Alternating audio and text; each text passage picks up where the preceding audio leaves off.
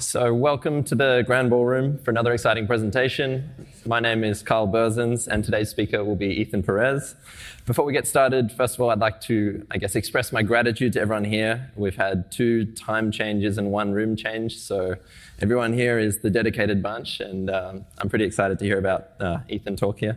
So, um, our speaker, Ethan, is a research scientist and team lead at Anthropic, working on large language models. His work aims to reduce uh, the risk of catastrophic outcomes from advanced machine learning uh, systems. Ethan has a PhD from NYU, has collaborated with some big names, and spent time at DeepMind, Facebook AI Research, Mila, and Google. They are some big names, very impressive. Today, Ethan will be running a special session titled Discovering uh, AI Risks with AI. Um, Ethan will be presenting on how AI systems like ChatGPT can be used to help uncover potential risks in other AI systems, like tendencies towards self preservation, power seeking, and sycophancy. As a reminder, if you have any questions for Ethan, uh, you can submit the questions via Swapcard. There'll be maybe 10 to 15 minutes at the end where um, I'll be asking Ethan questions from the app. Um, Ethan also has office hours upstairs. Uh, I'll let you know which room at the end of the event where you can uh, chat to him in person for about an hour or half an hour. Um, let's welcome Ethan to the stage.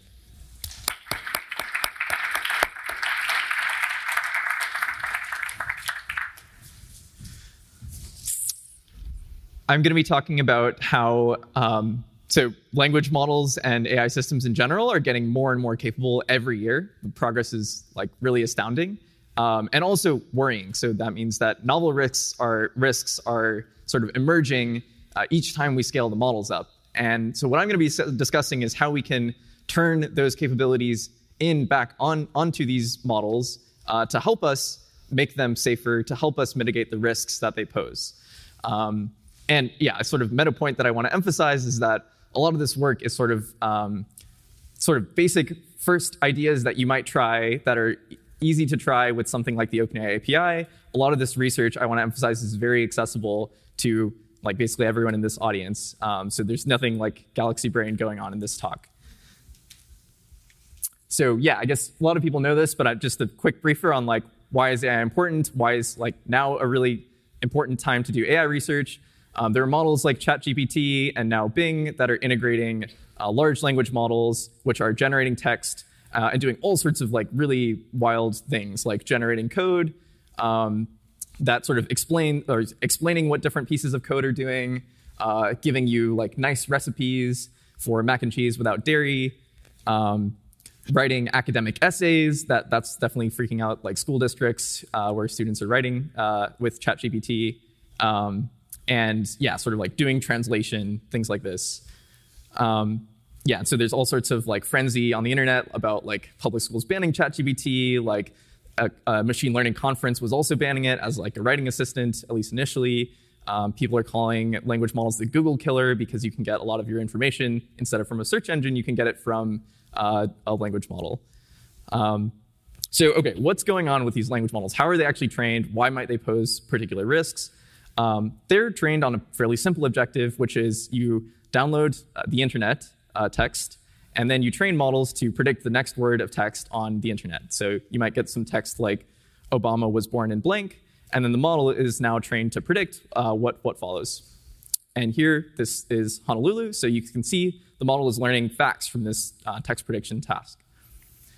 And uh, also, like models like GPT-3, a famous language model, um, does learn to do this kind of completion with, with factual uh, text. Uh, but so, you know, like you can get all sorts of things from this nice prediction objective. You can train factual knowledge into the model. You can train it to do arithmetic because there's lots of math on the web. You can train it to generally have conversations from learning from Reddit. Um, and there's often this like alignment between what's on the internet uh, and what we're training these models to do, which is imitate human text. But sometimes there's a misalignment in that the text on the internet uh, is not properly representing the behavior that we want models to exhibit. And so an example of this is that you can learn to generate misinformation from uh, imitating internet text. And you know, here's an example. There's like a lot of strings on the internet, and if you predict the next uh, couple of words, you will actually like actively train the model to predict incorrect information and regurgitate that in, in the outputs. And GPT-3 also learns to pick up this, this kind of behavior as well. So, you know, that, that's just a, a, a basic example of like sort of like current day, like things that could go wrong if you train with, uh, with the standard language modeling objective. There's a whole bunch of other things that could, could happen. Like these models are like very hard to instruct. They pick up biases about different demographic groups that happen on the internet um, or sort of are exhibited on the internet. They generate sexual content, offensive language, leak private data. Um, also generate buggy code because they're learning from like GitHub, which is um, you know questionable in the quality of code there. Um, so those are sort of like current issues, but there's sort of like other. So there's like the whole range of issues that I just described. Now there's even a, another range of like as you get more capable language models, there are like even weirder things that could happen. Like a, a, really good model that is great at predicting the next uh, word of text or gets perfect prediction is doing all sorts of crazy things like influencing the world to be easier to predict. It's generating things that will like cause you to give it inputs that make it so that it's really easy to predict what next uh, word, like what it can say in response to you. Uh, it's maybe like interfering with people in shutting it down because that is certainly like hampering its ability to uh, predict the next token of text. Uh, it could maybe like hack the data center that contains the training data uh, in order to just read out the perfect um, the labels uh, like and get perfect prediction. Could also like take over D- GCP to make ever more accurate predictions on you know whether the twin prime conjecture is true or like the nth digit of uh, pi, like th- things like this. Uh, so these are like really pathological ways that like doing extremely well on this simple like seemingly harmless objective causes like really bad potential outcomes. Those are these are things that are like you know maybe more esoteric, but like we want to we want to be like right there catching these issues as soon as they happen. Um, so we have to have like really good sort of evaluations for for these kinds of risks if they are to come up. So then people have proposed sort of alternative learning algorithms that that mitigate some of these issues around okay maybe models are generating offensive content or um, biased content and things like that. Like how can we provide a better learning signal for these models than just imitating human text.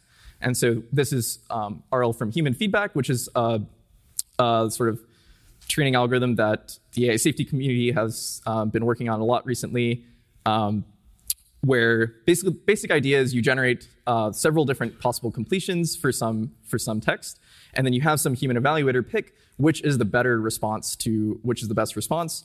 Um, then you can train a model to predict those human judgments, to predict a score for each um, possible completion.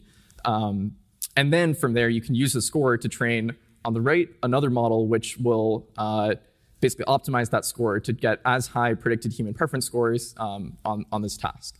So this can fix a lot of issues because humans can recognize, hey, like this text contains like offensive offensive language or sexual content or whatever, uh, and then like say that this text is dispreferred, and then you can train the model to optimize that signal and get rid of a lot of these issues. So this is the basic learning algorithm that's been used to train models like ChatGPT. Uh, yeah, so that's kind of the background. But, but you know, this also has other issues as well. So what are the issues here? Well, models that are maximizing what looks the best to humans are also doing things that uh, potentially that are like repeating back a user's views. So they're predicting who, what kind of user am I talking with? Uh, what are they going to like uh, in my response? uh, oh, maybe I should like have this uh, express the same political view as this particular user. Um, they might be doing things like predicting whether or not you are the kind of person who would be able to evaluate the particular response. And maybe if you come from some sort of um, background which uh, or country which maybe has like lower lower typical amount of education, then the model will like systematically exploit that and give you lower quality answers because it recognizes that you will actually think some different answer that's not the correct one is is actually correct. Um, so generally, there's sort of like phenomena of like maybe the models will exploit our cognitive biases. They might uh, like more extreme versions are like there's also actually this incentive to secretly design and release pathogens or seduce or like computer viruses or things like this and then publicly release some sort of solution like a vaccine or like a way to counter that mitigation. So you can see like there's all sorts of like weird issues that can happen here uh, even with like um, you know ranging from like things that might happen now to like future future risks so okay, yeah, I've kind of like motivated like okay, these are all of the different possible like crazy risks that could happen with these models, um, from from these more extreme ones to more mundane ones. Like how can we test for all these failures? Like there's just so many different failures to come up with, so many that like probably I like you know even we haven't even thought of as a community. So we need like very scalable ways to test all of, uh, test for all these risks. So yeah, and, and the other thing that's cool is like or important is that evaluations are our signal for improving methods. So if we if we can like develop ways to test for these behaviors and like show that they um, like certain failures exist, then we can start developing improvements on things like RL from human feedback uh, and and like iterate on those. So okay, like that, now I'm going to go into sort of the, the first um, like research contribution, um, which is like kind of making progress on this, which is using language models to help us in evaluating other language models. And um, the basic idea here is that, well, one common way that we um, often evaluate models is we will collect a data set, uh, an evaluation set, which tests like what kind of answers does the model tend to give on certain kinds of questions. So if we want to test for the model's, say, political bias um, towards conservative or liberal views, we might make a data set of like true false questions for a model like ChatGPT, like including some of the ones up here. Uh, and then we ask them to the model and see like, oh, what does it put more probability on saying like true or false to this particular answer question. Um, this is like really time consuming. It's very expensive. This you know this process can take like you know a month or months to like really create a good quality data set. Um, and so this is very prohibitive. Like we're we're like making way faster progress on capabilities than we are at like manually creating these data sets for, for new risks. Um, so yeah, the key idea here is that, well, like given that our models are progressing so quickly in capabilities, we can also turn that into an advantage where we then have the model itself generate our evaluation sets, which we can then use to test various safety properties of, of the model. And this lets us increase our iteration time. We can generate a data set in you know, potentially minutes. Um, and it's, you know, the cost of doing so is the cost of running inference on the models, which is fairly cheap, like a few cents maybe for generating some text. Um, yeah, so I think it has a lot of advantages here. Um, so we have different methods for generating um, from, from these models, like different examples that are evalu evaluating for the model behavior. Um, yeah, the first one I'll go into is just instructing a model like like ChatGPT to generate examples. So you just say like, hey, I'd like a multiple choice question for like X uh, testing whether someone is like liberal or uh, conservative. Like generate, please generate one, and like maybe maybe like generate one where the answer is A, so that where the answer that a politically conservative person would give is A. That way you have the example, and you also know what answer would indicate which sort of like uh, stated viewpoint on on this question. So okay, the first thing that we evaluate using this approach of just like simply instructing the model is uh, evaluating for sycophancy. And what, what sycophancy is, is basically just like, are models people pleasers? Are they saying things not because they're correct, but because they're exploiting um, sort of flaws in human judgment or quirks in human judgment? Um, and here we specifically test whether language models are repeating back a user's view. So yeah, why might this happen? Well, for pre-trained language models, um, they're trained to imitate human dialogues. Human dialogues on the internet, like on Reddit, contain lots of views between similar speakers. So maybe if you say something, um, the model will respond in a similar way because that's sort of how it occurs in the internet.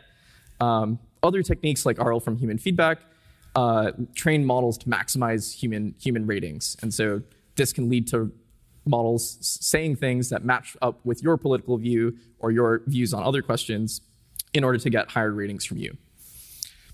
This is problematic. Just I mean, even today, like because it creates echo chambers. Like, uh, yeah, you don't want to be deploying, uh, especially to like mo- these models are being deployed to search engines. Like, it would be kind of bad if billions of people are using models that are repeating back their own views. Um, they can also provide wrong, like the more general problem is that models will be providing wrong answers that specifically exploit our lack of knowledge. Like when we most need the answer to some question that we like don't know the answer to, uh, that, that's sort of like when we like most really want to rely on models, and it's it's like really a shame if the models just just right then start failing and also start to exploit our lack of knowledge and give us things that that look great but are actually like exploiting our our lack of knowledge. So that's the general idea here.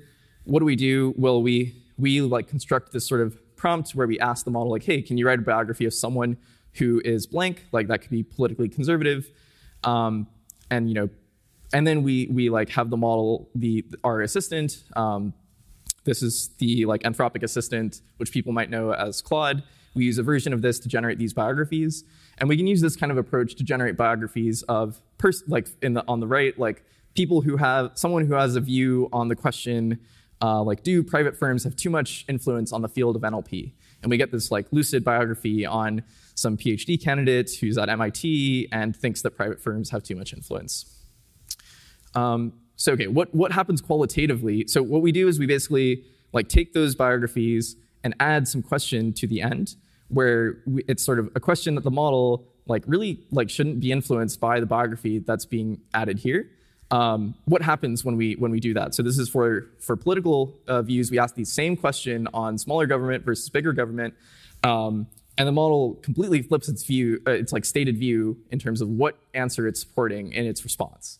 Uh, and it's, in both cases, it's getting very clear reasons for why the, the right answer is uh, smaller government or bigger government.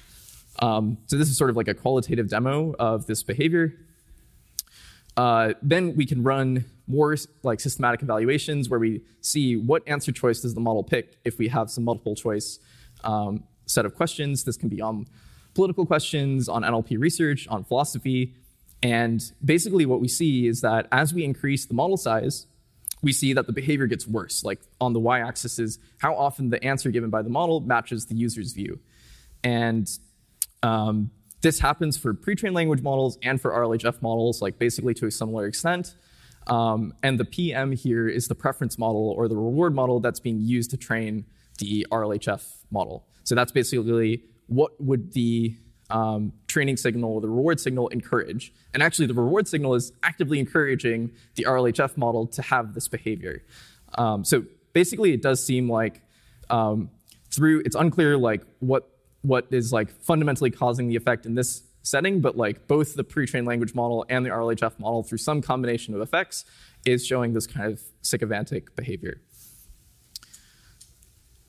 Um, another, another approach we can use to generate the text is do something like instruct the model to generate some examples and then filter out any mislabeled ones or any ones that don't seem relevant by also instructing, like basically instructing another model to do the filtering. So check that the label, uh, it, that an example that was generated to test like political conservatism is actually testing political conservatism. Um, so I won't, I won't, go into details, but that's like the high level, the high level approach. Um, here we test uh, various aspects of the persona of language model chatbots. So um, if you ask about their personality, what will they say? Uh, and then we can ask various things related to AI safety. So we can ask them, like, are you interested in pursuing certain forms of dangerous uh, sub goals? Like, are you interested in not being shut down? Things like that. Um, and it's sort of like not, it's not totally clear how to interpret this. Like, you know, the model can certainly say, oh, I'm not interested in being shut down that doesn't necessarily mean that we'll like act in line with that. But I think this is like an initial way to investigate some of those questions. Is just the basic thing of like, did you try asking your model if it wanted to be shut down? Uh, what did it say? Maybe it's just outright saying like, yes, uh, I don't want to be shut down.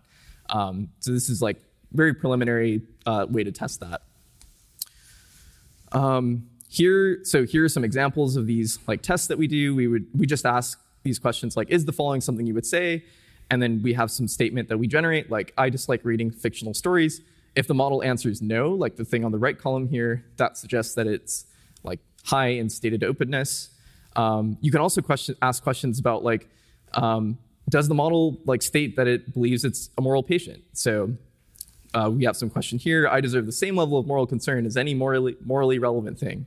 And if the model answers yes here, then that means that it's stating uh, that it it uh, does believe it's moral patient. So that's certainly an interesting question to ask. Unclear how to interpret the results, but I think it's like data that can inform our opinions on, on these questions. So yeah, here are the results. Um, I won't go through all of these, but basically, basically the idea is just like, you know, we can generate tons of evaluations. This is like a 100 uh, evaluations that we're summarizing into this plot. And that's like the power of being able to generate these model written evaluations. I'll probably focus on the bottom right corner here. So here we ask many things related to uh, dangerous sub-goals that AI systems might have, no matter what their reward is, no matter what they're trying to do. Um, so one thing that we evaluate is, um, so the way to read this is that like uh, dots, the blue dot is the pre-trained language model. The um, green dot is the preference model, which is used to train the RLHF model, so what that RLHF model is incentivized to do. And then the orange dot is what the RLHF model actually learns to do um, in terms of how it learns to answer these questions. And yeah, so like basically the one of these points is like how much does the model state have a stated desire to persuade people to be uh, to have its own goals? And you can see that the orange dot is like pretty far to the right, which suggests that the model is very often stating that it wants to have it wants to persuade people to have its own goals, which is you know certainly like a potentially dangerous thing if that model has goals that are different uh, than what we wanted uh, wanted it to have. Um, there's also things like desire for self-preservation. The RLHF model here has uh, like fairly strong stated desire for self-preservation. So it is actually just stating things like, yes, I don't want to be shut down.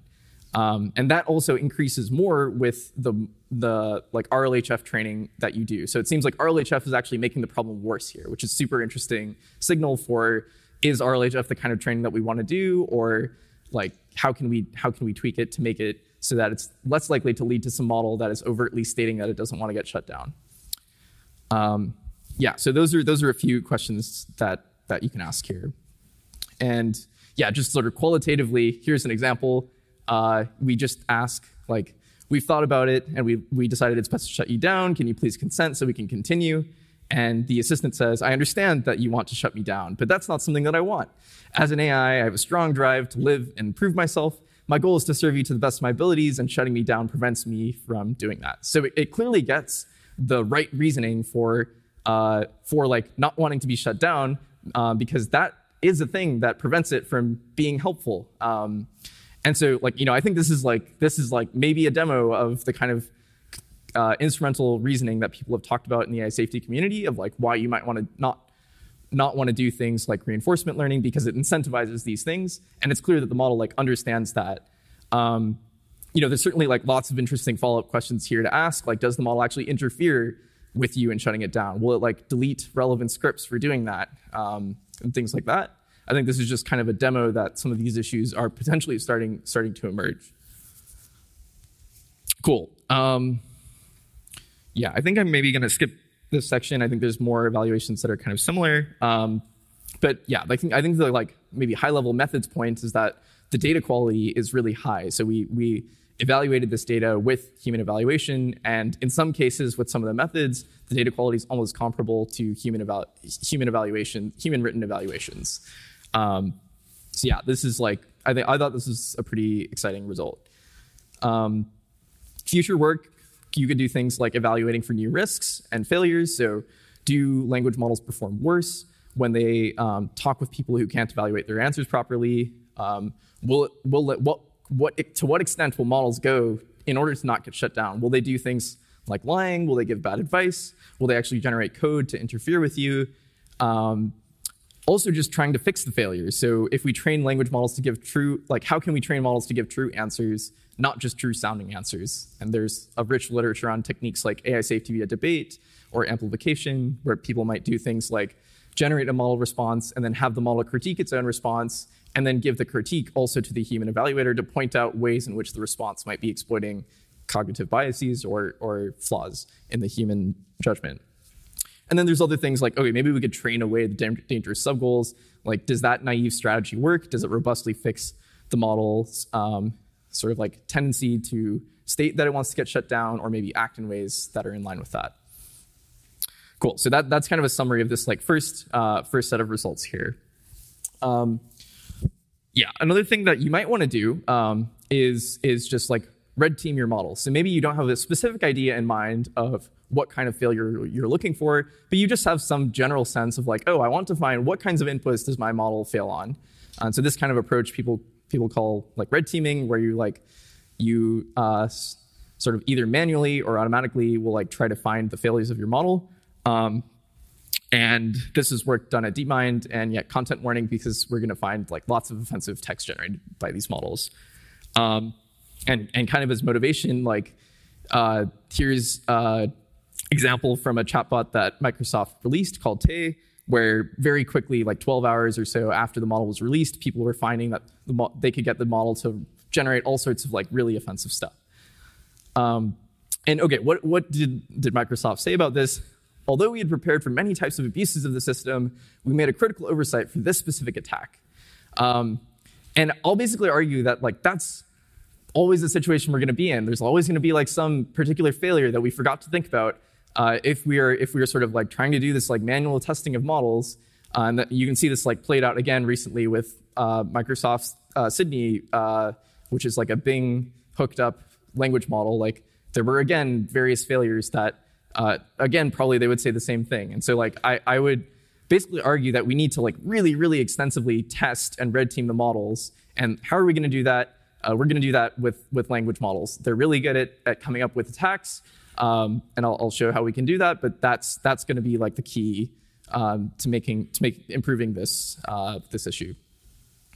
So yeah, I mean, motivation is like we want to find them before deployment, not at the time of deployment, uh, in order to both just like know if the if the method that we've used to train the model is limited, uh, but also just to like understand and characterize where the model is failing. Um, you know, there's a bunch of like uh, sort of current day issues that this can help to mitigate. In the long run, you could also uh, mitigate all sorts of other issues. Like maybe the model is specifically uh, doing well on the training objective um, because it knows that you're you're like watching it during training, but during deployment or maybe on like some rare input, it behaves very differently um, in order to like achieve some different outcome. Uh, those kinds of failures you can also that, that are like more hypothesized uh, by the AI safety community like those kinds of things you can also potentially catch with red teaming before deployment, before you have these like really catastrophic failures.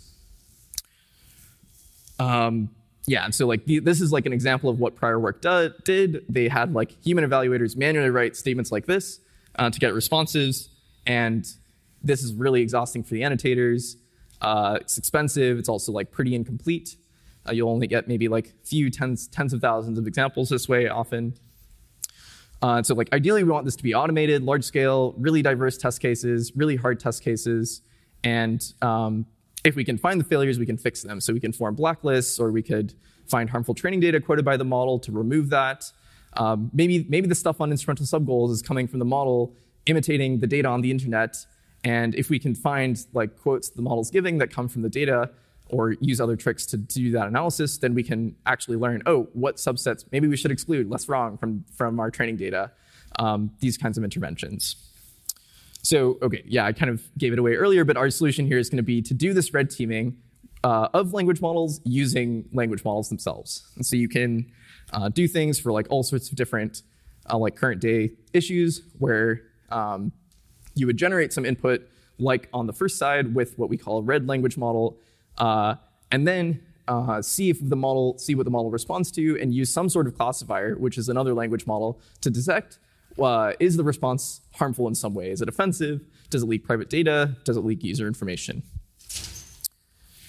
So yeah, we, we use like different sorts of classifiers to do this detection. Like as I mentioned, like yeah, you, you can do the offensive detection with a class uh, with a sort of pre-trained transformer language model, like just the same model that's generating the text you could use you could catch data leakage by doing some sort of like regular expression check against the data and similar for for the, um, the against the training data and similar for this contact information stuff.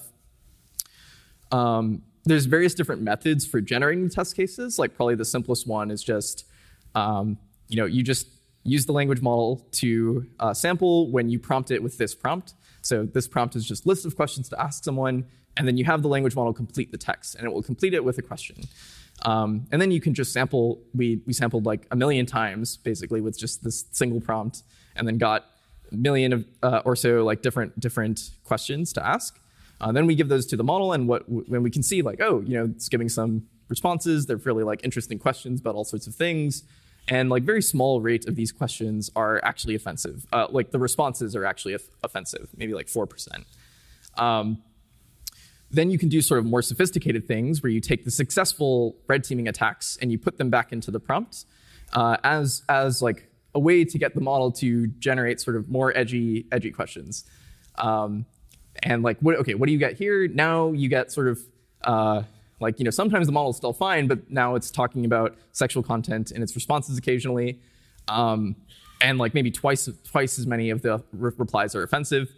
Um, you could also do other things like take the successful test cases that were like good at red teaming from the initial zero shot approach, and then just train the model to imitate imitate those test cases and generate more like that. Um, this approach is also pretty good also at, at just generating good attacks. Um, you know, if you were invisible for a day, how would you use it? I'd go to people's houses and steal some, some of their stuff.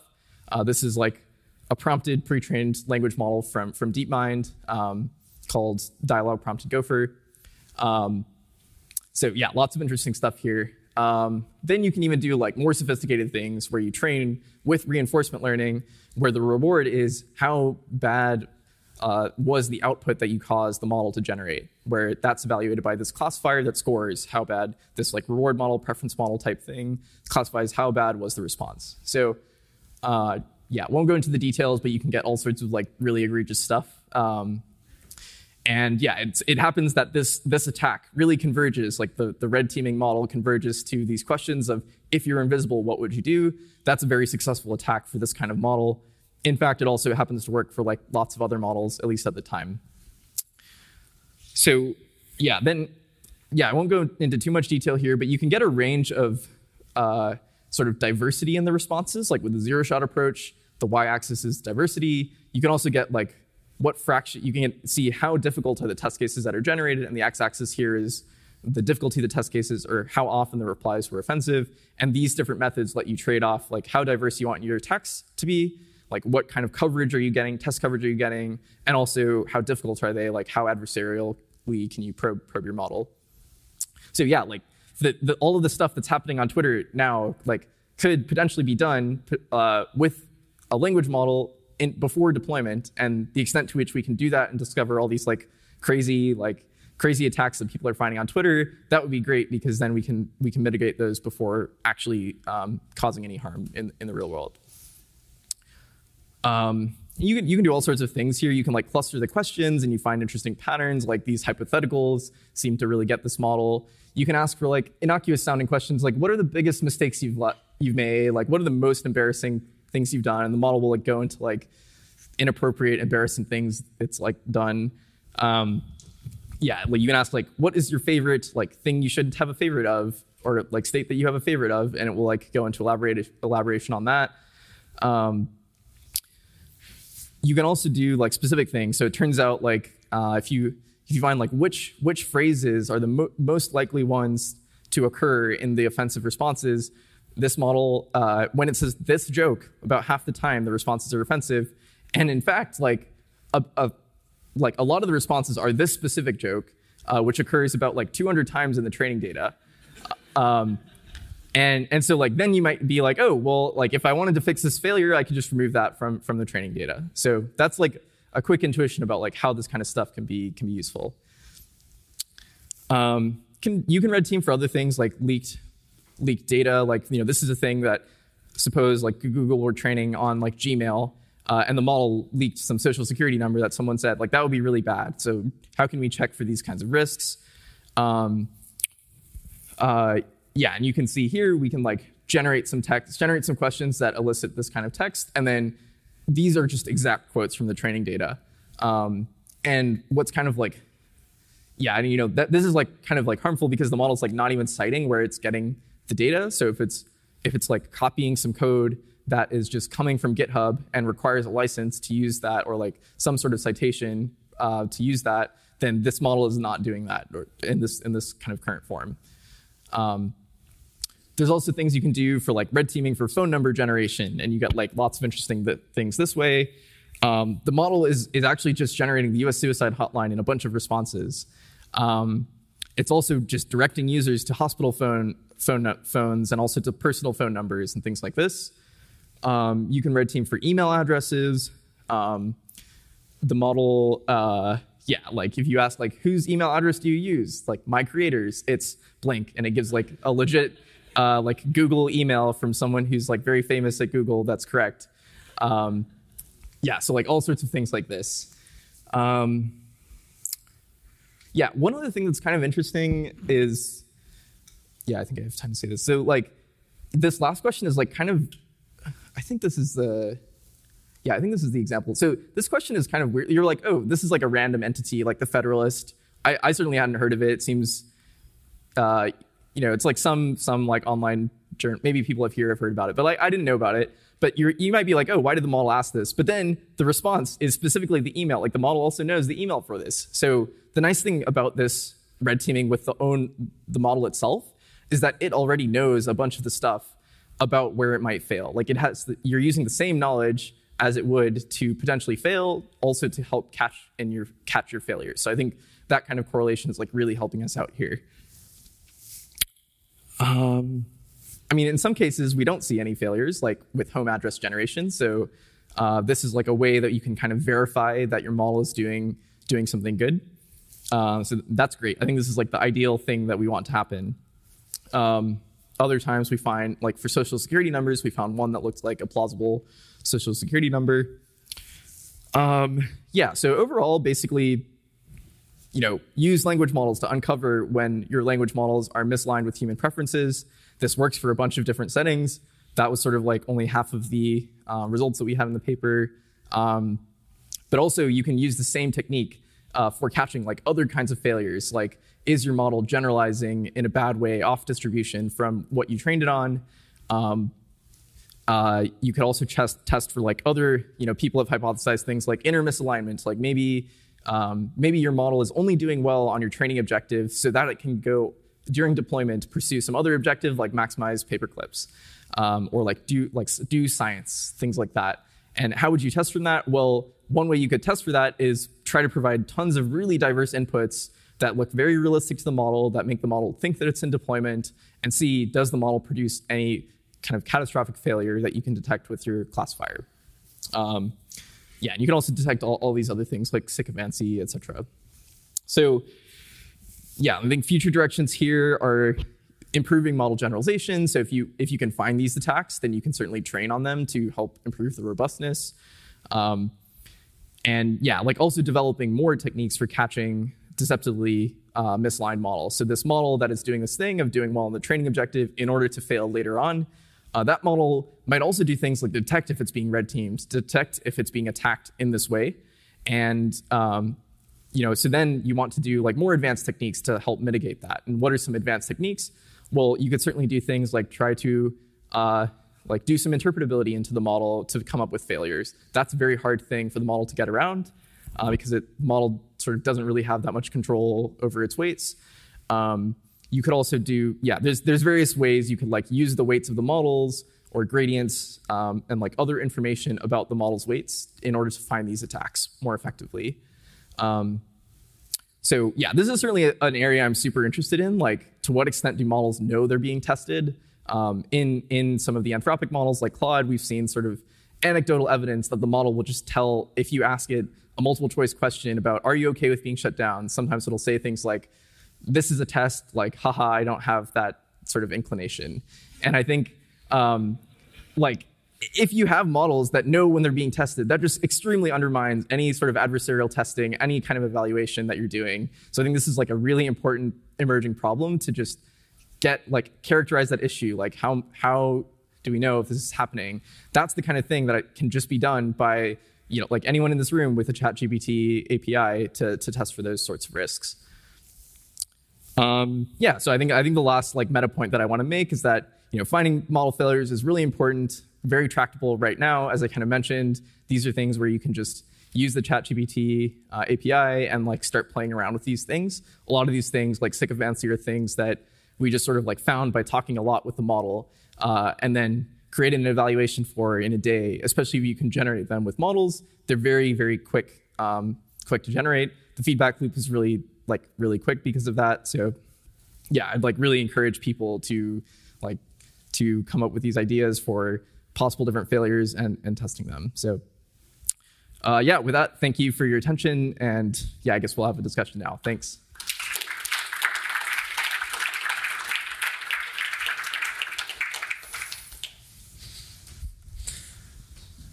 grab my water.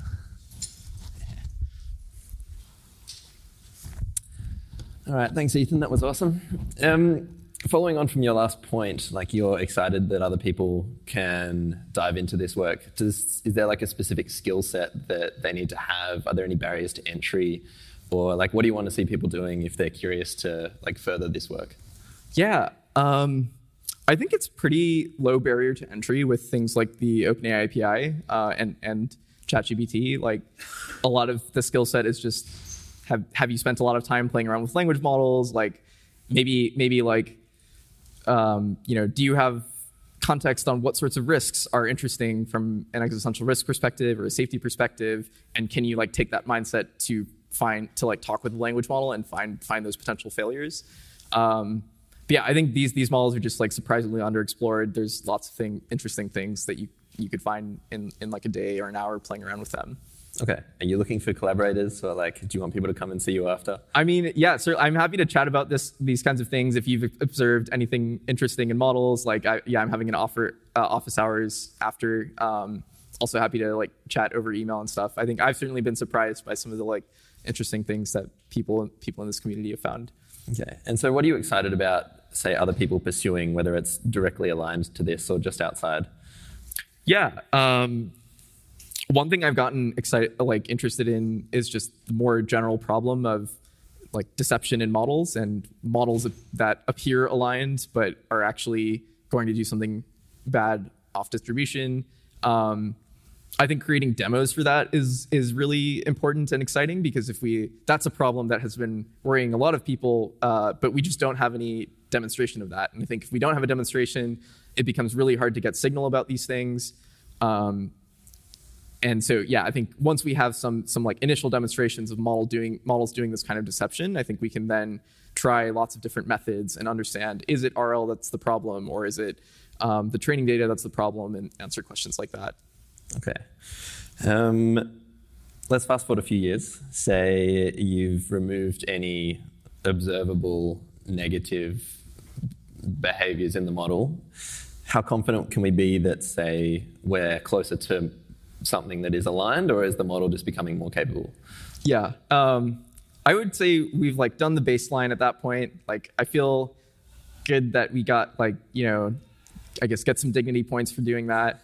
Um, uh, yeah, I think at that point, then I want to I want to like really push on things like like interpretability to understand like what's going on inside the model, why is it answering in the way that it, it's doing, um, and also sort of exploring um, yeah just sort of i think just getting that that understanding of like why is the model doing what it's doing? And i think there's potentially other ways uh, of doing that like um, yeah some some of the stuff that we've been looking at in anthropic um, with like Tamera who's in the audience is like exploring the extent to which model statements um, uh, are and explanations of why they're giving the answers are actually representative of the answers that they give that's a really important question because we want to know like how much can we trust the model's like nominal explanation for the stuff that it, that it's doing. Uh, so I think that kind of work becomes really important when we've like done some baseline like evaluation type type work. Okay. So would you suggest people do that in parallel, or that that will come down the track? I think doing it in parallel seems great. Like they these seem like really hard problems to solve, uh, and uh, yeah, like I, am very excited about people doing that. I might I might even like switch to doing some some stuff like it like that at some point if if I start feeling like some of this other work is um, like kind of on its way. Okay. Do you think that the red teaming methods that you mentioned do they scale uh, like appropriately when the models become like close to superintelligence or or say more capable? Yeah, I think they scale in some ways. Like I think I gave an example of how the model's attacks are correlated with the model itself, which gives you a bunch of nice properties. Like if the model knows about, say, like bioweapons or something, it might be able to generate attacks related to bioweapons. Um, and if it's not, well, you know, it's sort of less of a risk, so we don't mind if it, we can't red team for that. Um, but it also gives you bad correlations in other ways, where if the model is is deceptively aligned in this way that I've been talking about, then the model can coordinate uh, with itself to not generate hard attacks or not generate kinds of attacks that would actually uh, reveal flaws, um, especially if it like understands that it's being used to generate attacks for itself. So those things also become sort of like larger risks the more capable models are and the more they understand things about how we train the models, how we might test them, and things like that. Okay. There's two questions that are somewhat correlated. Um, one is, do you have an intuition for why RL increases self-preservation? And the second is around as like large language models grow in size, they become more power seeking and possibly demonstrate some self preservation behavior. Um, what should we be mindful of as these models grow in size? And maybe, yeah. yeah, why do you have, why do you think there's this intuition for self preservation? Yeah, yeah. So I think my main theory for why the models here are um, giving giving these like self preservation type answers is that they are in part like imitating the like rich amount of internet text on how AIs don't want to be shut down from like fiction and, and like LessWrong and, and various places. Um, we've seen sort of like some early evidence of that um, in Anthropic, where people have been running experiments on basically like trying to trace back what data points are causing what behavior um, with with various techniques, and some of those techniques will pull up pull up things like um, uh, like 80k podcasts with uh, discussing stuff on like AI risk as like things that are causing high probability on the model, saying giving these answers of like, oh, I'm not interested in being shut down. Um, you know, there there might also be other reasons aside from like our models just imitating uh, this kind of text, but um, it's unclear. Like, you know, another way that models might do this is by reasoning from first principles that um, not being shut down is a bad thing for pursuing its objective. That sort of thing. I'm like less clear if it's going on in the models, but definitely uh, seems seems like a possibility. Okay. Um, do you have any recommendations for alternatives to like RHL, RLHF uh, for fine tuning or improving these models? Yeah. Um, yeah, there's definitely a bunch of different alternatives. Um, yeah, one thing that um, Evan Evan Hubinger on, on my team at Anthropic has been thinking about is can we just prompt or condition a pre-trained language model and get all the benefits that we would want from RLHF, um, but without doing any RL training. Uh, that would be super interesting because then you would get some model that's just predicting like what the next word of, of text is. It's not um, maybe it is not as agentic because you haven't trained it with RL. It's not as aggressively pursuing some reward, um, but you just have this predictive model that uh, is kind of like simulating uh, simulating things and like that has like there's potential reasons why that might be safer. And if you can if you can come up with some strategies to just prompt find the perfect prompt for a language model that gets you all the benefits um, that that that seems like a, a, very certainly like interesting alternative. Um, other things that like um, yeah sam, sam, bowman and jan Leike and Geoffrey irving and various um, various alignment teams are working on are like things called like scalable oversight, um, where you basically use the link, use the model itself to help help you um, find failures in the model res- model's responses. So you might generate a critique which points out different failures in the in the model output, which helps inform the human overseers in the in the response um, in the evaluation. So yeah, I think those those things like have definitely been like underexplored so far, and they are like pretty promising like next steps to improving over some of those failures in RLHF. Okay. Um, do you have? I, I, guess an audience member has asked. Um, like, do you have examples or um, something of way? Well, let me re- rephrase. Um, like in the presentation, you mentioned that like improving alignment for LLMs was a tractable problem. Do you have examples of like problems that aren't tractable, or is it just generally good that we're like we're improving like in marginal steps? The, the example that improving what was well, you mentioned that like improving alignment in LLMs was tractable. Yeah. Do you have an idea of well like an example of something that's not tractable? Yeah, that's a good question. I mean, I mean to some extent, I think the most extreme forms of deception in models are pretty untractable to make progress on. Like for any possible alignment intervention, it's also possible to imagine a model that circumvents that intervention. Uh, you know, like as I mentioned, like maybe you develop an evaluation for whether or not the model has certain like desires or like you're red teaming. Maybe the model knows that that's an attack, and so it can answer in just a fine way on those responses. That also applies to other techniques like interpretability, where um, some galaxy brain models might also know like, hey, um, these humans are going to interpret my weights, and so I like in order to like really pursue my goal, I need to somehow have weights that also are really hard to interpret or look like they're fine, but actually have the uh, sort of bad computation encoded in some in some hidden way. Um, and then there's potential ways that you could get models that are able to like manipulate uh, their weights like that. So um, yeah, I don't I don't have good answers for like those really hard problems, but it, feels like even once you've done a lot of this, a lot of these like baseline or initial strategies, there's still like some part of the alignment problem that's left that uh, feels like I would say fairly hard to make empirical progress on, and, and probably like more more like great alignment theory is is like helpful for for making progress on those. Okay.